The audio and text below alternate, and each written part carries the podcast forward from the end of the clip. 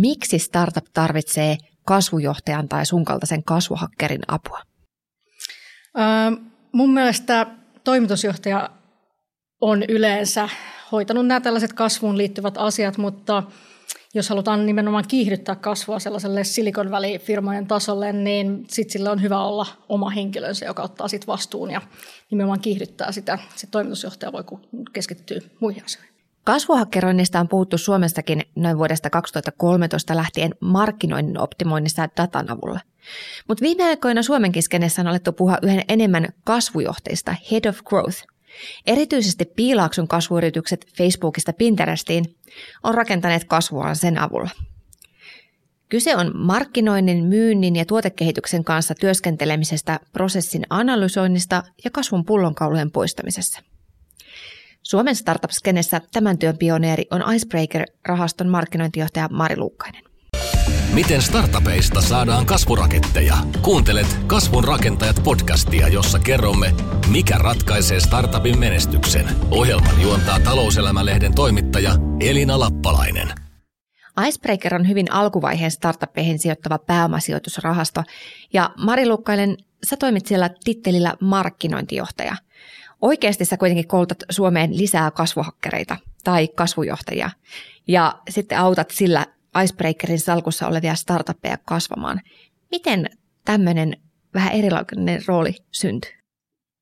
No se muotoutui itse siitä, että, että mut rekryttiin tähän markkinointijohtajan rooliin ja ää, mä törmäsin siinä hyvin nopeasti sellaiseen tilanteeseen, että, että rahoitusyhtiön markkinointi on vähän haastavaa, että rahoitusyhtiöistä suuri yleisö ei hirveästi tiedä, mitä rahoitusyhtiö tekee, ja se on vähän kryptistä, vähän Venture capital manager. Venture capital, jos puhuu VCstä, niin se ei välttämättä venture capitalia suurimmalle osalle ihmisistä tarkoita.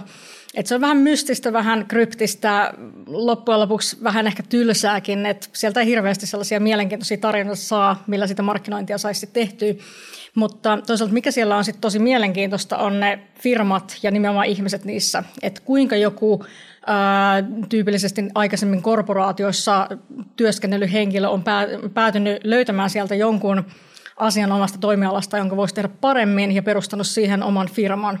Et siinä on monta sellaista kiinnostavaa puolta, että miten hän niin kuin uskaltaa lähteä siihen, seurata sitä intohimoaan, että nyt hän niin kuin tekee jotain täysin uutta, perustaa siihen oman firman, menee vielä tällaiselle niin kuin venture capital sijoituspolulle, joka tarkoittaa käytännössä sitä, että siitä pitäisi rakentaa hyvin iso, kansainvälisesti merkittävä organisaatio.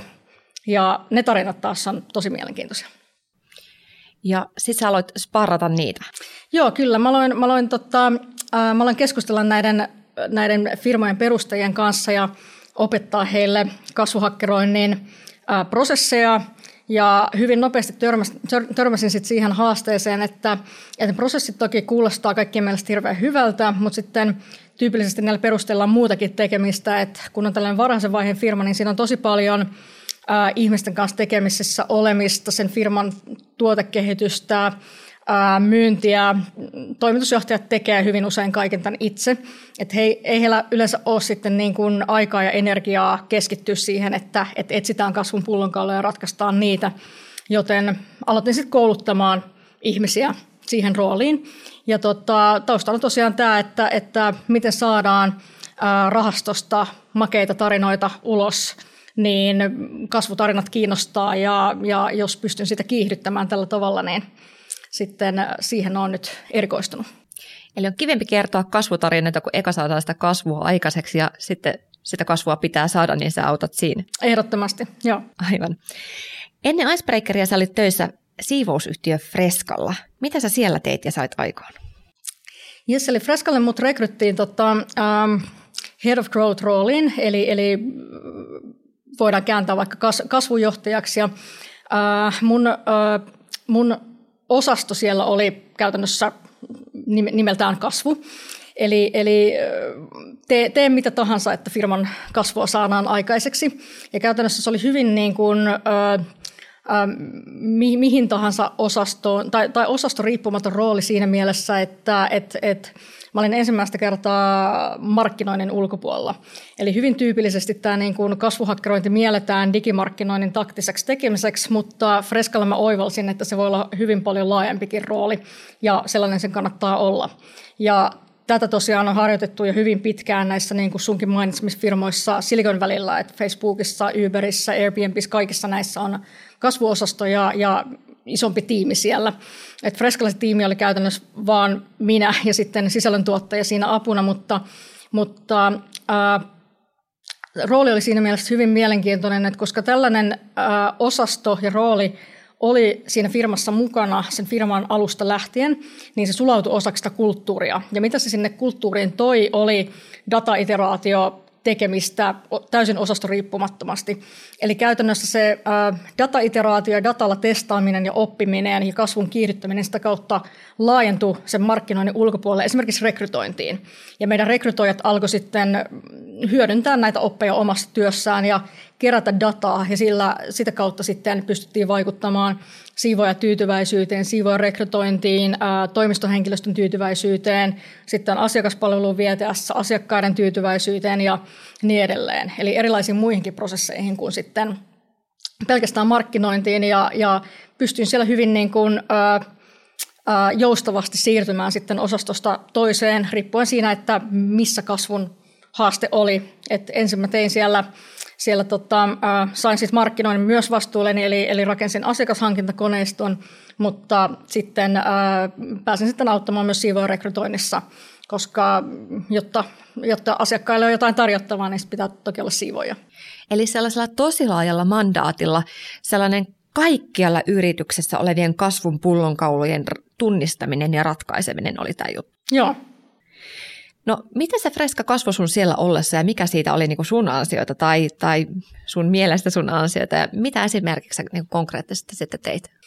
Uh, Freska kasvoi siinä aikana uh, konsernitasolla 700 000 13 miljoonaan ja, ja työllistettiin noin 800 ihmistä kolmessa maassa siinä aikana. Ja, ja yksi iso osa-alue, minkä niin kuin pääasiassa tein, tein itse, toki käytin siinä niin kuin videotuotantoapua ja, ja muita, mutta oli tämä asiakashankinta ja sen skaalaaminen kaikissa maissa.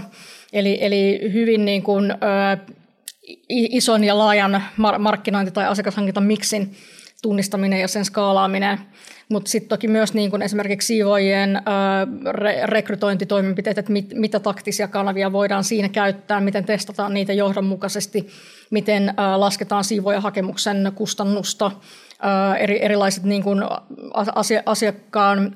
Ö, asiakkaan arvon kasvattamiseen liittyvät toimenpiteet, että, että saadaan asiakkaat tilaamaan mahdollisimman monta kertaa siivousta, suosittelemaan siivouspalvelua kavereilleen, jos ovat tyytyväisiä ja niin edelleen. Että, että jos mä jos mä jotenkin prosentuaalisesti siitä mietin, niin 80 prosenttia siitä kenties oli asiakashankintaa ja asiakkaan arvon kasvattamista ja loput oli sitten tuotekehitykseen, asiakaspalveluun tai rekrytointiin ja siivojen kouluttamiseen liittyviä asioita. Alun perin kyse oli siis tällaisen amerikkalaisen Sean Ellisin 2010 blogissaan määrittelemästä termistä ja niin kuin säkin totesit, niin usein sillä tarkoitetaan tästä kasvuun tähtäävää digitaalista markkinointia, some, markkinointia somekanavissa ja siitä on niin kuin tullut valtavirtaa semmoinen niin kuin markkinoinnin strategia. Mutta se sun määritelmä on nimenomaan semmoinen kasvujohtaminen ja se on niin kuin vähän eri, eri asia. Joo, se, se on vähän eri asia. Toki sä nyt niin kuin, ö, kasvuhakkerointiin ri, li, liittyy ö, tietyn tyyppiset prosessit. Että se pääasiallinen prosessi siinä on, on, on tämä Sean Elisenkin ö, mainostama analyysihypoteesi, priorisointitestaus, eli luodaan, luodaan analyysit siitä, että miten tätä liiketoimintaa voisi nyt kehittää tavoitteiden valossa, analysoidaan se tilanne, luodaan sen perusteella hypoteesit, priorisoidaan ne hypoteesit, resurssitehokkuuden, onnistumisen todennäköisyyden ja skaalautuvuuden perusteella ja sitten testataan. Ja, ja sinänsähän nämä niin kuin neljä asiaa on aika, aika niin kuin kontekstiriippumattomat, eli niitä voi soveltaa yrityksen digimarkkinoinnin lisäksi myös asiakas, tai työntekijätyytyväisyyden parantamiseen tai vaikka omassa elämässä mm, osakesijoittamiseen tai, tai, tai tota, ruokavaliomuutokseen tai mihin tahansa. Ja, ja sen takia mä puhun siitä nimenomaan tässä isommassa kontekstissa, koska mun mielestä se on vähän turhan pieni konteksti, tämä pelkkä digimarkkinointi, koska se työkaluna voisi kiihdyttää huomattavasti enemmänkin sitä firman kasvua. Ja tyypillisesti, jos mietitään firman kasvun ongelmia, niin, niin se markkinointi- tai asiakashankintafunktio on siinä vain yksi osa. Eli, eli on ollut aikaisemmin, aikaisemmin en freskaa vaikka sellaisessa tilanteessa, että hyvinkin monta kertaa, että, että äh, mulla on ollut vapaat kädet asiakashankintaan, mutta sitten asiakkaat eivät tykännyt siitä tuotteesta, enkä mä ole pystynyt sieltä markkinointisiilostani tekemään sille asiakkaalle, asialle mitään. Tai sitten jos, jos mietitään B2B-kontekstia, niin siinä ensimmäinen asia, mitä yleensä kasvussa tehdään, on liidigeneroinnin tekeminen, eli saadaan... Eli asiakkaiden saaminen. Joo, tai, niin. tai potentiaalisten asiakkaiden mm. saaminen. Ja sen jälkeen äh, B2Bssä tyypillisesti niille sitten myydään jotain, eli, eli pidetään demo, myyntipalaveri. Niin, se olisi jostain niin yritysohjelmistosta vaikka? E, es, esimerkkinä joo. Ja, ja siinä yleensä jo pelkästään siinä niin kuin siirrytään jo täysin pois sen niin kuin perinteisen markkinointisiilon si, siilon tota, tekemisestä. Eli, eli sitten se on niin kuin, ää, ensin tuotekehitystä, sitten se on myyntiä, sitten kun asiakas on saatu, niin sitten se on asiakaspalvelua. Ja haasteena yle, yleensä kasvun, kasvun tota, kiihdyttämisessä on juurikin se, että nämä siilot ei keskustele hirveästi keskenään. Ja jos tämä niin kuin kasvu, kas, kasvuosasto tai kasvujohtaja on sen tyyppisessä roolissa, että hän pystyy sekä tunnistamaan että korjaamaan potentiaalisia kasvun pullonkauloja sit mistä tahansa tästä kokonaisuudesta, niin silloin nimenomaan saadaan sitä niin kuin kasvua kiihdytettyä nimenomaan tällä tasolla, mitä, mitä nämä Silicon Valley startupit tekee. No sä väität, että muut Suomessa ei tee tätä eikä osaa sitä. Aika kova väite. Joo, mä en ole, en ole törmännyt kenenkään muuhun, joka, joka olisi yrityksessä vastaavalla mandaatilla, mikä, mikä mulla oli Freskalla. Eli käytännössä mulla oli tietty rahamäärä, tee sillä ihan mitä haluat, että saadaan kasvua.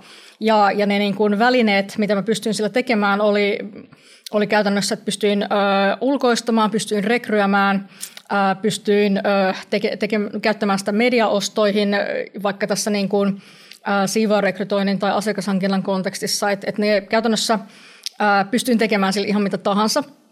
Ja ainakaan vielä en ole, en ole törmännyt vastaavaan mandaattiin ja, ja uskon, että jos sen tyyppistä niin kuin, te- tekemistä tuolla mandaatilla saadaan muotoiltua firmoihin, niin me saadaan tänne maahan huomattavasti enemmän hyvin, no, hyvin niin kuin, ö, ö, voimakkaammin kasvavia yri, yrityksiä aikaiseksi.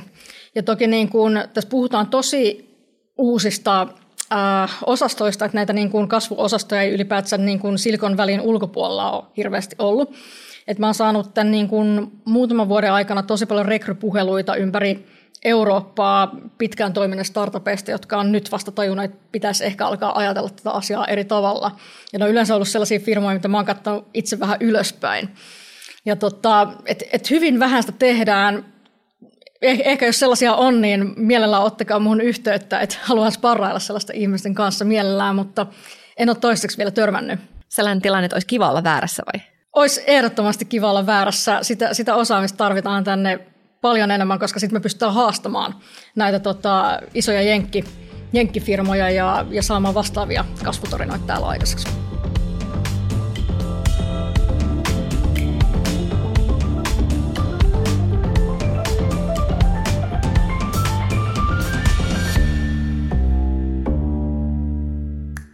Mari Luukkainen, sä yritit palkata tällaisia kasvujohtajia tai kasvuhakkereita Icebreaker-rahaston salkussa oleviin startuppeihin.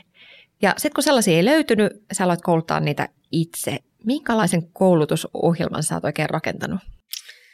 Mä oon rakentanut tällaisen, tota, uh, se, on, se on muuttanut muotoaan pari kertaa ja mä uh, Mä rekrytoin itse asiassa uudet harjoittelijat melkein joka kuukausi. Eli jokainen ryhmä on vähän erilainen. Mä testaan vähän erilaisia ihmisiä, ää, testaan sitä niin kuin muotoa siinä. Tällä hetkellä se on kaksi kuukautta ja me aletaan heti testaamaan erilaisia asioita näissä yhtiöissä oikealla rahalla. Yleensä se liittyy siihen niin kuin, potentiaalisten asiakkaiden hankkimiseen kansainvälisistä kanavista. Ja tota, tota, tota, äh, siinä niin kuin olennaista mun mielestä on nimenomaan se, että, että ihmiset oppii noudattamaan sitä prosessia, eli tätä analyysi, hypoteesi, priorisointi, testausprosessia ja tekemään se edes jollain tasolla joka viikko, koska siinä ytimessä on nimenomaan sen prosessin muotoutuminen rutiiniksi siinä omassa työssään. Ja toki siinä on myös erilaisia kulmia sitten liittyen dokumentointiin ja, ja muuhun vastaavaan, että siinä pystytään muotoilemaan sitten sellainen, sellainen tavallaan tarina siihen, että, että minkälaisten testien kautta me ollaan päästy tähän lopputulokseen, missä me ollaan tunnistettu yksi tai useampi skaalautuva kansainvälinen tällainen tota, potentiaalisten asiakkaiden hankintakanava. Ja tällä tarinalla me pystytään taas sitten niin kuin, äh, hakemaan, hakemaan yleensä sitten seuraava rahoituskierros ulkomailta, eli autetaan paljon, paljon meidän tota, rahaston partnerien toimesta sitten näitä, näitä yhtiöitä siinä, että, että haetaan sitten heille vähän isompi rahoituskierros seuraavaksi. No paljonko sun opissa on nyt ollut väkeä ja miten ne on työllistyneet? Mä oon kouluttanut nyt 25 ihmistä, että heistä kolme on, on tälläkin hetkellä vielä, vielä siinä ohjelmassa, että he valmistuu nyt tämän kuun lopulla. Heistä äh, suurin osa on saanut työpaikan jo heti ennen kuin heidän tota, ohjelmansa on loppunut. Mä en saanut heistä kaikkia kiinni, jotta mulla ei, mulla olisi sulle ihan, ihan spesifi numero, mutta, mutta 17 heistä on tällä hetkellä jossain, ää, jossain tekemässä joko freelancerina, jossain meidän portfolioyhtiössä jonkinlaisessa roolissa, tai sitten mä oon muutaman työllistänyt myös mun kasvuhakkerointitoimistoon, ja sitten muutamat on päätynyt myös sitten portfolion ulkopuolisiin startup-yhtiöihin, mutta pääasiassa startuppeihin ovat kaikki työllistyneet. Mutta ilmeisesti kyse ei ole välttämättä edes ihmisistä, joilla olisi mitään, mitään tähän liittyvä markkinoinnin tai muu pohjakoulutus. Joo, äh, suuri osa heistä on sellaisia, jotka ei ole tehnyt markkinointia päivääkään. Ja tota, tällä hetkellä tuntuu, että sweet spot tähän, tai tällainen niin kuin, äh, paras mahdollinen kandidaatti tällaiseen rooliin on sellainen niin kuin, jonkin aikaa työelämässä ollut alanvaihtaja, joka, joka lainausmerkeissä osaa olla töissä, tietää miten työympäristössä niin kuin, ää, toimitaan ihmisten kanssa ja on myös jonkinlaista kokemusta siitä, että, että pystyy neuvottelemaan omaa agendaansa siellä läpi, koska tämä rooli on hyvin paljon ihmisten kanssa, kanssa työskentelyä ja, ja sitä, että saadaan vakuutettua vaikka, vaikka myyntiorganisaatio siitä, että tällaisia asioita kannattaa heilläkin siellä testataan ja, ja niin edelleen. Eli, eli tällaisia niin kuin työelämässä jonkin verran kokeneet ihmisiä, mm, suurin piirtein 30-vuotiaita, yleensä alanvaihtajia, joilla on jonkinlaista Schlassing Team Lead on aika hyvä, hyvä kokemus monella, mutta sitten myös ravintola-alan vuoropäälliköt on aika kovia tässä hommassa, että et he on kovia tekemään töitä, noudattaa prosesseja, dokumentoi hyvin ja, ja ymmärtää laajoja kokonaisuuksia yllättävää. Mutta kun tämä sun opetusmetodi on tällainen hands on, sä heität ne niinku töihin sinne salkkuyhtiöihin, startuppeihin. Mitä ne startupit ajattelee, kun sä laitat niihin, niille niinku kasvujohtamishommiin jonkun ravintolapäällikön? Tota, he, on, he on yleensä itse hyvin innoissaan siitä, koska toki meillä on niin kuin hyvin varhaisen vaiheen, varhaisen vaiheen firmoja, että et heillä harvemmin on siellä ketään, joka näitä asioita tekee. Ja tota, toki siinä niin kuin, yhdessä oppiminen on, on se niin kuin kulmakivi siinä asiassa. Ja toki niin kuin, hyvin usein muistutan heitä myös siitä, että, että vaikka sinänsä mä oon tehnyt erityisesti nimenomaan taktista markkinointia ja, ja ylipäätänsä niin kuin tällaista kasvuhakkerointitekemistä jossain muodossa jo ennen kuin sillä oli nimi.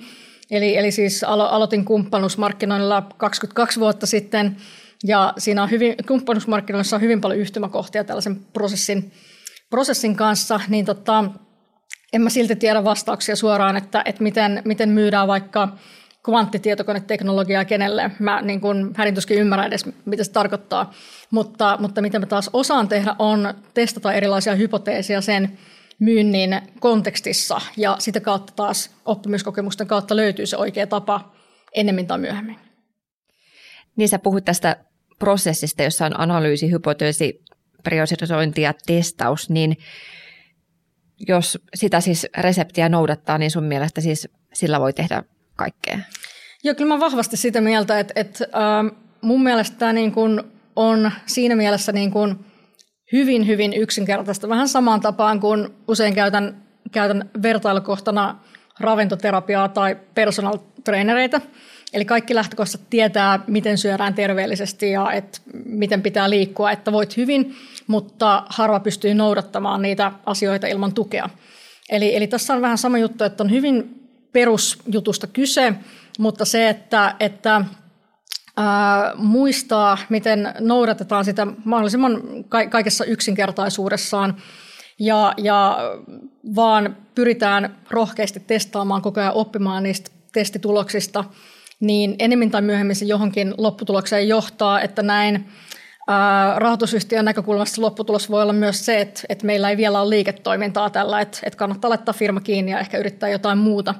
Mutta tota, jonkinlainen oppikokemus sekin on, ja siitä prosessista itsestään niin kuin, oppii aina jotakin. Et mä korostan hyvin paljon sitä, että et ei tarvi onnistua heti, ja harvoin onnistuukaan heti, vaan kannattaa vaan rohkeasti testaa, koska me opitaan aina jotain. Et me opitaan jotain siitä, että että kuinka niin kuin, äh, sulavasti me voidaan noudattaa sitä prosessia siinä kyseessä yhtiössä, tarvitaanko me jotain resursseja, puuttuuko meiltä jotain ihmisresursseja sieltä yhtiöstä, että et nyt me saadaan niitä potentiaalisia asiakkaita, mutta kukaan ei myy niille, että meidän pitää palkata myyjä. Että sieltä löytyy myös tällaista sitten hyvin usein ja sitten se on aina, aina arvokas tunnistettu kasvun pullonkaali, mikä voidaan tavalla tai toisella ratkaista. Kerro joku konkreettinen esimerkki, minkälaisen asian pullonkaulan te olette tunnistaneet jossakin startupissa ja mitä sille sitten tehtiin ja minkälaiseen kasvuun se sitten johti? Uh, Icebreakerissa meidän, tota, mm, meidän yhtiöt on pääasiassa tällaisia uh, te- teknologia B2B-yhtiöitä, eli, eli myyvät yritykselle jonkinlaista, jonkinlaista teknologiaa nimenomaan kansa- kansainvälisesti.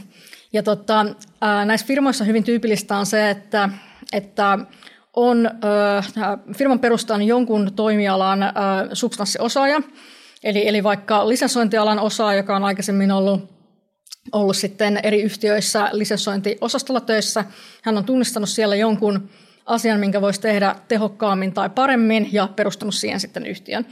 Ja tota, tämä meidän sijoitustyyli helpottaa tätä hommaa aika paljon, eli tyypillisesti kun nämä on hyvin varhaisen vaiheen firmoja, niin siellä asiakkaita on hankittu tämän perustajan omista verkostoista, että hän on kontaktoinut tuntemansa ihmiset ja ottanut heihin yhteyttä ja myynyt muutaman, muutamaan firmaan sitten tämän tuotteen, mutta sitten, jotta tämä saadaan seuraavalle tasolle, niin meillä pitäisi olla joku kanava saada niitä potentiaalisia asiakkaita huomattavasti helpommin ja nimenomaan skaalautuvasti. Eli käytännössä kaatamalla rahaa johonkin vaikka mainostuskanavaan ja sitten sieltä tulee näitä potentiaalisia asiakkaita. Eli, eli tämä on tyypillisesti se ensimmäinen asia, mitä me selvitetään. Ja koska nämä on hyvin samantyyppisiä B2B-yhtiöitä, niin meillä on aika, aika sellainen tota, monistettava resepti siihen, mikä toimii aika lailla melkein kaikkiin firmoihin sellaisenaan. Eli äh, tehdään LinkedIn inmail-mainontaa, ja inmail-mainonta äh, itsessään koostuu kolmesta asiasta. Eli sun pitää ensin määritellä, että kenelle sä mikä on sun hypoteesi siitä, että kuka tätä voisi ostaa? Se on tyypillisesti vastaava henkilö, mitä tämä firman perustaja on, eli, eli tietyn tyyppisten firmojen lisensointiosaston päättäjä. Eli me ensin kartoitetaan se, etsitään LinkedInin mainostota alustan attribuuteilla tämän tyyppisiä henkilöitä sieltä. Sitten me muotoillaan viesti, että mitä me heille kerrotaan, että saadaan jonkinlainen puheyhteys auki. Ja tota, se viesti on hyvin, hyvin sellainen ää, ei hirveän myynnillinen tyypillisesti, eli, eli jonkinlainen, että, että me kysytään heiltä vaikka, että, että mikä, minkä asian koet, että sun alalla on sellainen, että voisit tehostaa omassa työssä tai, tai jotain vastaavaa, että, että vähän herätellään häntä ajattelemaan, että miten me voitaisiin yhdessä tehdä hänen työstään tehokkaampaa. Ja sitten meidän täytyy rakentaa se itse kampanja, ja tyypillisesti silloin mä pyydän näitä mun harjoittelijoita googlettamaan, että miten se tehdään, että Googlesta löytyy vastaus hyvin monen asiaan. Sitten he laittaa sen päälle ja saadaan jonkinlainen tulos siitä, että, että nähdään, että avaako kukaan niitä viestejä. Ja jos avaa, niin sitten se todennäköisesti kiinnostaa niitä jollain tasolla.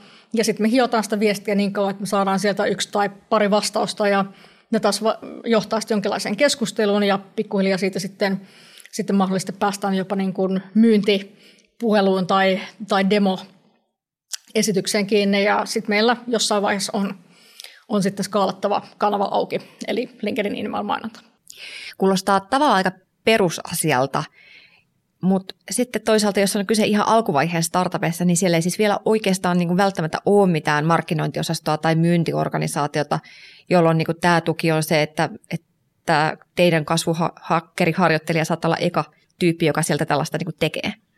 Juurikin näin, että, että tyypillisesti nämä, ne firmat on niin varassa vaiheessa, että siellä on, siellä on toimitusjohtaja, joka hoitaa nämä kaikki asiat. Ja hänen olisi hyvä keskittyä johonkin muuhunkin ja, ja keskittyä myös siihen, että pystyy nukkumaan ja hoitamaan sosiaalisia suhteita ja tekee jotain muutakin kuin töitä, joten, joten se apu on yleensä tosi arvokasta sitten heille. Mutta sitten taas kun mennään niin vakiintuneempiin kasvuyrityksiin ja teknologiayrityksiin, niin sitten taas se kasvun johtaminen on vähän eri kysymys. Se on eri kysymys ja, ja muistutan tässä vaiheessa, että, että sillä on syynsä, että minkä takia mä oon tässä hyvin varhaisen vaiheen firmojen kontekstissa, että on kokenut, että ää, siellä tällaisen ajattelun ja, ja sen osaston, osaston implementointi yhtiöön on huomattavasti helpompaa, koska sen firman kulttuuriin ja rakenteeseen voi vaikuttaa niin paljon, että mulla ei hirveästi ole kokemusta näistä niin kuin, ö, pidemmällä olevista yhtiöistä ja, ja sellaisen niin kuin osaston ja tuon koko asian saamiseen pidemmällä olevaa yhtiöä, niin siihen vaaditaan sellaista muutosjohtamista, mitä, mitä multa ei kyllä löydy. Mutta tota, metodit sinänsä on, on sellaisia, että, että mitkä on täysin konteksti riippumattomia, että kuka tahansa mun mielestä voi kyllä tehostaa omaa työskentelyään kasvuhakkeroinnin perusprosesseilla ja täysin niin kuin riippumatta siitä, että ei tarvitse olla markkinoinnissa, vaan voi olla vaikka rekrytoinnissa tai aspassa tai missä tahansa mun mielestä. Mutta kun kyse on vähän tällaisten perinteisten organisaatioiden laatikoiden ulkopuolella olevasta roolista ja sitten jos on kauhean niin kuin laaja mandaatti, niin siinä voi tulla ehkä konflikteja, jos kasvujohtajalla on niin vahva mandaatti näiden siilojen yli ja se voi kävellä tuotekehityksen ja myyntijohtajana markkinoinnin yli tai tulla kertomaan teille, että teillä on muuten tällainen, oletteko huomanneet?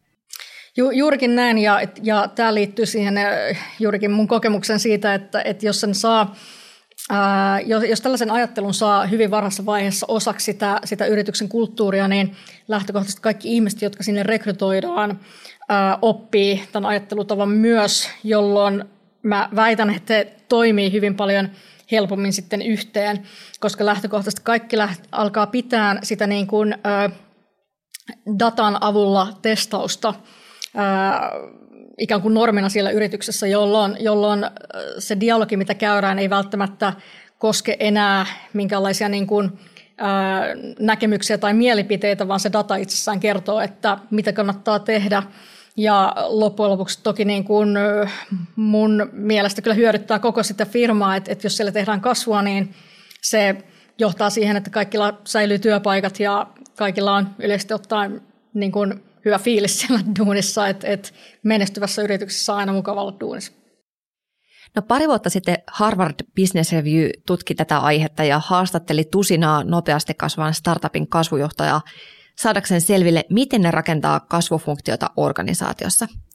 Ja sen mukaan kasvujohtajalla on kolme ydinaluetta. Määritellä sen yrityksen kasvusuunnitelma, sitten koordinoida ja toteuttaa näitä kasvuohjelmia ja kolmanneksi optimoida se myyntiputki tai revenue funnel. Miten sä käännät sen muuten? Mä, mä puhun yleensä asiakaselinkaaresta, eli koko sen niin kuin asiakkuuden, että asiakas tulee sisään, sitten sille myydään jotain, niin sitten se pidetään tyytyväisenä, jotta, se, jotta sitten tota, molemmille osapuolelle tulee lisää, lisäarvoa, jotain kenties sinne päin. Joo, mutta ennen kuin mitään näissä voi tehdä, sillä yrityksessä täytyy olla hyvä data-infrastruktuuri, koska se data on sitä kasvujohtajan perus niin. Joo, sit, sit mä oon samaa mieltä. Se lähtökohta, että mistä me yleensä lähdetään liikkeelle näissä varhaisen vaiheen firmoissa, on se, että, että heidän niin kuin data-infrastruktuuri on se, että siinä on asennettu Google Analytics, ja tota, sitä joudutaan niin kuin, dataa aletaan keräämään siinä vaiheessa. Mutta toisaalta, kun puhutaan hyvin varhaisen vaiheen firmoista, niin sitä dataa ei välttämättä tarvi olla ihan hirveän paljon. Ja monen päätöksentekoon niin kuin riittää, riittää myös esimerkiksi haastatteludata tai joku niin kuin tämän tyyppinen. Ja äh, Freskalla niin kuin, me lähtökohtaisesti kerätään dataa aika lailla kaikesta ilman, että me tiedetään edes, että mihin sitä voisi käyttää vielä. Et se on tyypillisesti se, että, että, että miten mä suosittelen myös muille yhtiöille, koska, koska äh, sä et välttämättä tiedä, että mitä kaikkea dataa sä edes tarvit, joten kerää sitä vähän kaikesta ja sit toivottavasti jossain vaiheessa niin kun, äh, tilanteessa, jossa tarvitset dataa, niin sitten sitä on kerätty jo. Ja tota, Tota, tota, mutta hyvin usein päädytään myös sellaiseen tilanteeseen, että pitää luoda jonkinlainen prosessi datan keräämiseen alusta alkaen, ja sitten joudutaan vähän aikaa kenties jopa odottelemaan, että ennen kuin pystytään hyödyntämään sitä. Mutta ää, en pitäisi sitä niin kuin pullonkaulana niin kuin siinä mielessä, tai kannustan siihen, että, että se haastatteludata on hyvin usein ihan riittävä, ää, jotta niin kuin, tai niin kuin rohkeasti vaan, vaan niin kuin noudattamaan tätä prosessia, koska se ei saa mun mielestä olla myöskään pullonkaala, että, että pelätään tällaisen prosessin noudattamista ja datan avulla kehittämistä sen vuoksi, että ei ole sellaista niin kuin kattavaa datan keruuta siinä firmassa vielä olemassa. No sitten kun se data on käsissä, niin pitää niin kuin määritellä ne kasvun tavoitteet, mihin yrityksen osa-alueisiin sitten keskitytään, mihin ne resurssit pitää laittaa käyttäjähankintaan vai johonkin muuhun ja sitten sille pitää olla tietysti mittarit, millä sitä mitataan, eikö vaan? Joo, ja, ja tuosta syystä niin kun, ö, mä pyrin saamaan sen, sen kasvu, ö, kasvuosaston nimenomaan, nimenomaan pois sieltä markkinoinnista, koska aika usein ö, markkinoinnin mittarit ö, ei, ei ole välttämättä sellaisia, mitkä on liiketoiminnallisesti hirveän relevantteja. Eli ne saattaa olla jotain, jotain kävijäliikennettä tai, tai bränditunnettuutta tai jotain sellaista, joka ei liity siihen liiketoimintaan välttämättä millään tavalla.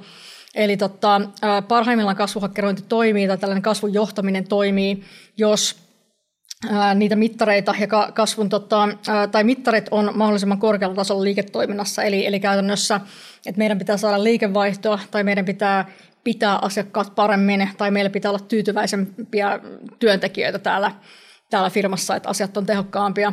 Eli tämän tyyppisiä hyvin niin kuin korkean tason mittareita, jotka toisaalta sitten sen niin kuin kasvujohtajan tehtävänä on myös pilkkoa sitten pienemmiksi paremmin toteutettaviksi osa-alueiksi. Että esimerkiksi liikevaihto koostuu asiakkaiden määrästä ja, ja asiakkaan hankintahinnasta ja tämän tyyppisistä asioista tyypillisesti, mitä sitten optimoidaan, jotta päästään siihen lopputulokseen, että saavutetaan se liikevaihtotavoite.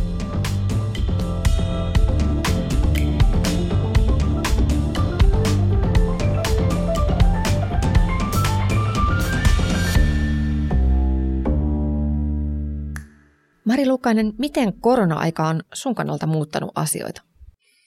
Uh, on onneksi hyvin, hyvin vähän. Eli tota, erityisesti tässä tota, kansainvälisten B2B-yhtiöiden kontekstissa, kun lähtökohtaisesti myydään jotain niin kuin, ää, netissä olevia palveluita, pal- palveluita niin, niin ää, siinä on tullut sellaisia niin kuin, ää, positiivisia seurauksia oikeastaan, että, että ostajayritykset on, on muuttanut omia toimintatapojaan siihen, että, että myyntipuhelut netin yli Zoomissa tai Hangoutsissa tai vastaavassa on ihan valideja, eikä tarvitse enää lennättää ihmisiä paikasta toiseen käytännössä. Eli, eli myynti on, on osittain helpottunut. Toki riippuu paljon toimialasta ja, ja siitä, että minkä tyyppiselle firmalle myydään, että et kuinka nopeasti se ää, ostajayhtiö on pystynyt, pystynyt adaptoitumaan uudenlaiseen tilanteeseen, missä, missä täytyy ostaa ja tehdä liiketoimintaa vähän eri tavalla – mutta, mutta sinänsä niin kuin hyvin paljon positiivisia asioitakin on tullut tässä kontekstissa sitten poikkeustilanteesta. Voiko sun mielestä sanoa, että kasvuhakkeroinnin tai kasvujohtamisen merkitys on korostunut nyt korona-aikana? Mä, mä uskon, uskon täysin siihen, koska niin kun, äh, tämä on esimerkki sellaista hyvin, hyvin poikkeuksellisesta tilanteesta, mihin, niin kun, mihin pitää reagoida äärimmäisen nopeasti.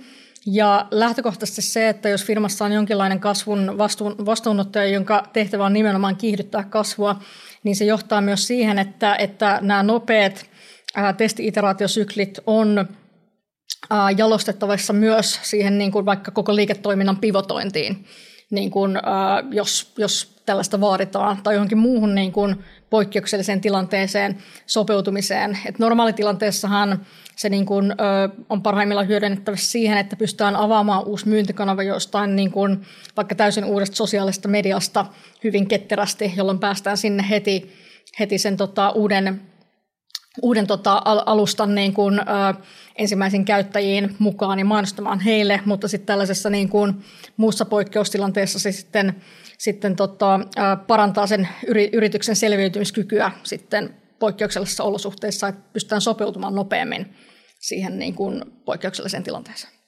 No tosi moni kansainvälistyvä yritys, kun pitäisi nyt myydä kansainvälisille asiakkaille, niin monella on tärkeä myyntikanava ollut messut ja tapahtumat ja tämä sinne lentäminen, asiakkaan tapaaminen. Ja nyt sitä ei voi tehdä, niin miten myydä, kun ei ole näitä messuja ja matkoja? Mitkä on sun parhaat opit etänä digitaalisesti myymiseen? Tämä, tämä on tyypillinen sellainen lähtökohta, mistä me lähdetään monen yrityksen kanssa Icebreakerin liikkeelle, että, että messuilla on käyty, mutta mitä muita myyntikanavia ei välttämättä ole, eli sellaisia pitää ensin keksiä.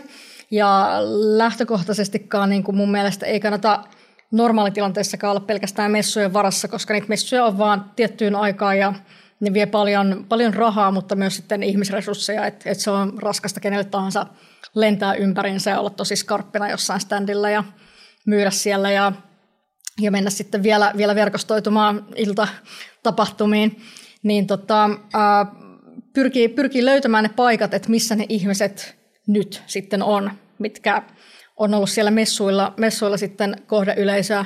Että lähtökohtaisestihan ne ihmiset on edelleen olemassa ja ne jotain tekee ja ne on netin kautta ää, tavoitettavissa, eli, eli missä ne siellä netissä on.